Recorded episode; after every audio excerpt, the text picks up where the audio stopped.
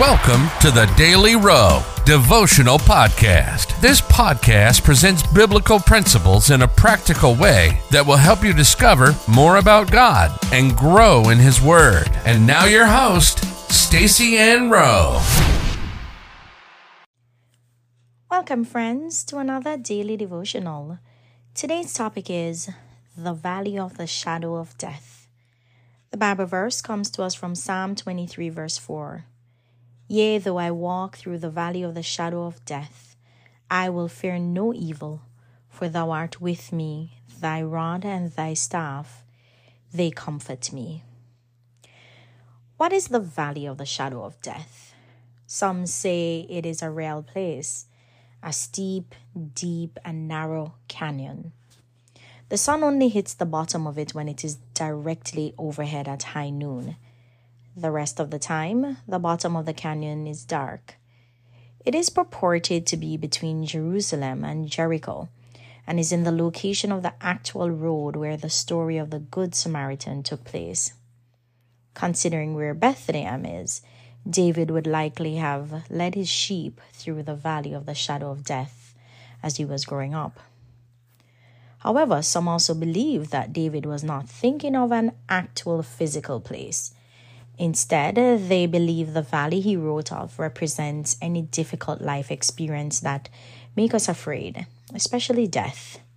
In essence, David was saying, even though I'm going through this very dark, difficult, and scary situation, I'm going to trust that you will enable me to get through this in the same way that sheep trust their shepherd.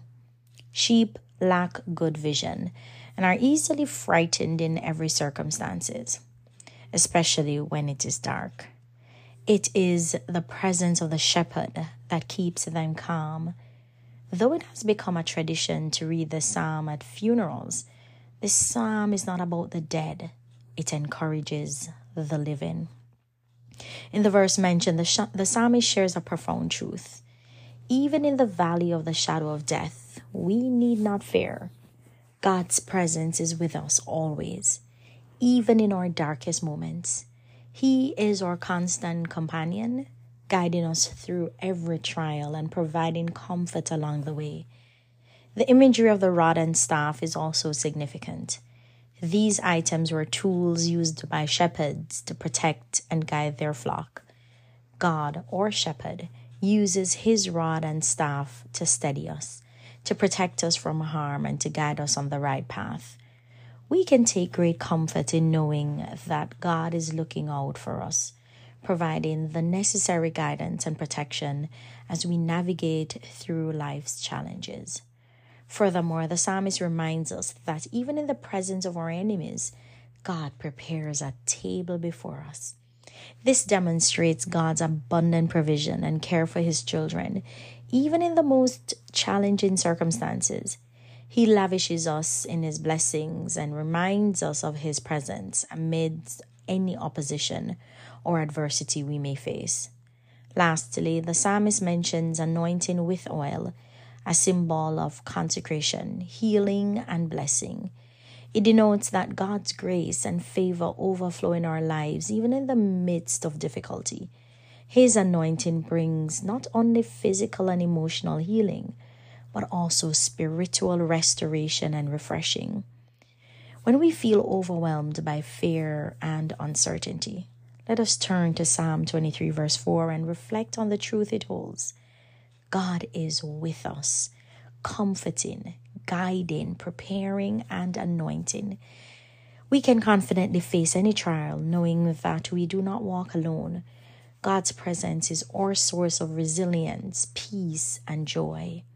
Life application.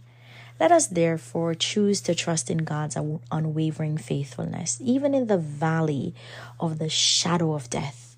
Instead of succumbing to fear, may we draw closer to Him, allowing His presence to transform our fear into unwavering faith and our doubts into unshakable trust.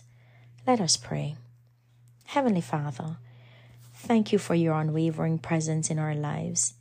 Today we come before you acknowledging that we often find ourselves in the valley of the shadow of death, experiencing fear, doubt and uncertainty. But in the midst of it all, we find comfort and solace in knowing that you are with us. Lord, when the path seems dark, help us to remember that your light shines brightly in the darkest places. When fear tries to overpower us, remind us that your rod and staff guide and protect us. When we face opposition and adversity, reassure us that you prepare a table before us and anoint our heads with oil. May your presence bring peace to our troubled hearts, healing to our wounded souls, and strength to our weary spirits. Help us to trust in your unwavering faithfulness and surrender our fears and worries at your feet. In Jesus' name, amen.